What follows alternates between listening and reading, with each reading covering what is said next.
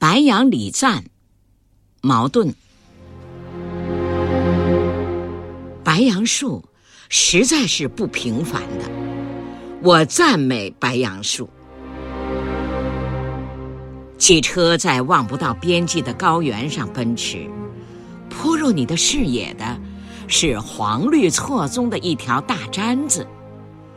黄的是土，未开垦的荒地，几十万年前由伟大的自然力堆积成功的黄土高原的外壳。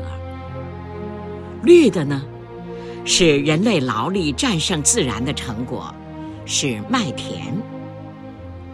和风吹送，翻起了一轮一轮的绿波。这时，你会真心佩服西人所造的两个字。麦浪，若不是妙手偶得，便却是经过锤炼的语言的精华。黄与绿主宰着无边无垠、坦荡如砥。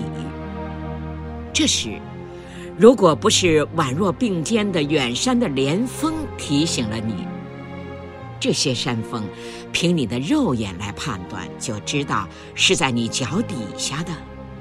你会忘记了汽车是在高原上行驶。这时，你涌起来的感想，也许是雄壮，也许是伟大，诸如此类的形容词。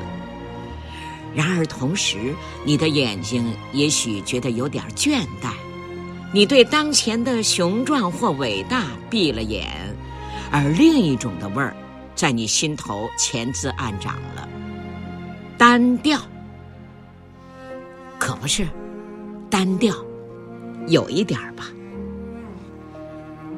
然而刹那间，要是你猛抬眼看见了前面远远有一排，不，或者只是三五株、一株，傲然的耸立，像哨兵似的树木的话，那你的奄奄欲睡的情绪又将如何？我那时是惊奇的叫了一声的，那，就是白杨树，西北极普通的一种树，然而实在是不平凡的一种树。那是力争上游的一种树，笔直的干，笔直的枝，它的干通常是丈把高，像加过人工似的。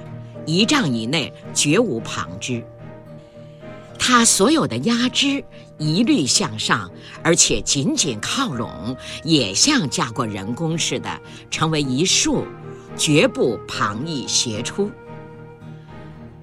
它的宽大的叶子也是片片向上，几乎没有斜生的，更不用说倒垂了。它的皮。光滑而有银色的晕圈，微微泛出淡青色。这是虽在北方风雪的压迫下，却保持着倔强挺立的一种树。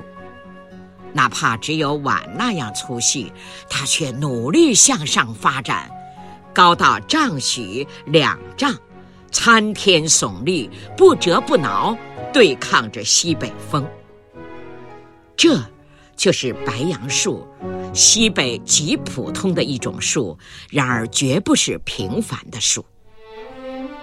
它没有婆娑的姿态，没有曲曲盘旋的球枝。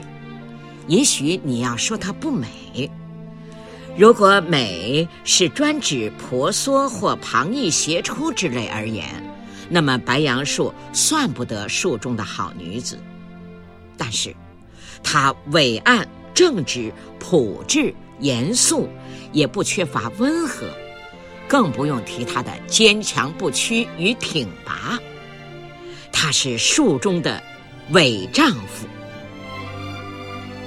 当你在积雪初融的高原上走过，看见平坦的大地上傲然挺立这么一株或一排白杨树，难道你就只觉得它只是树？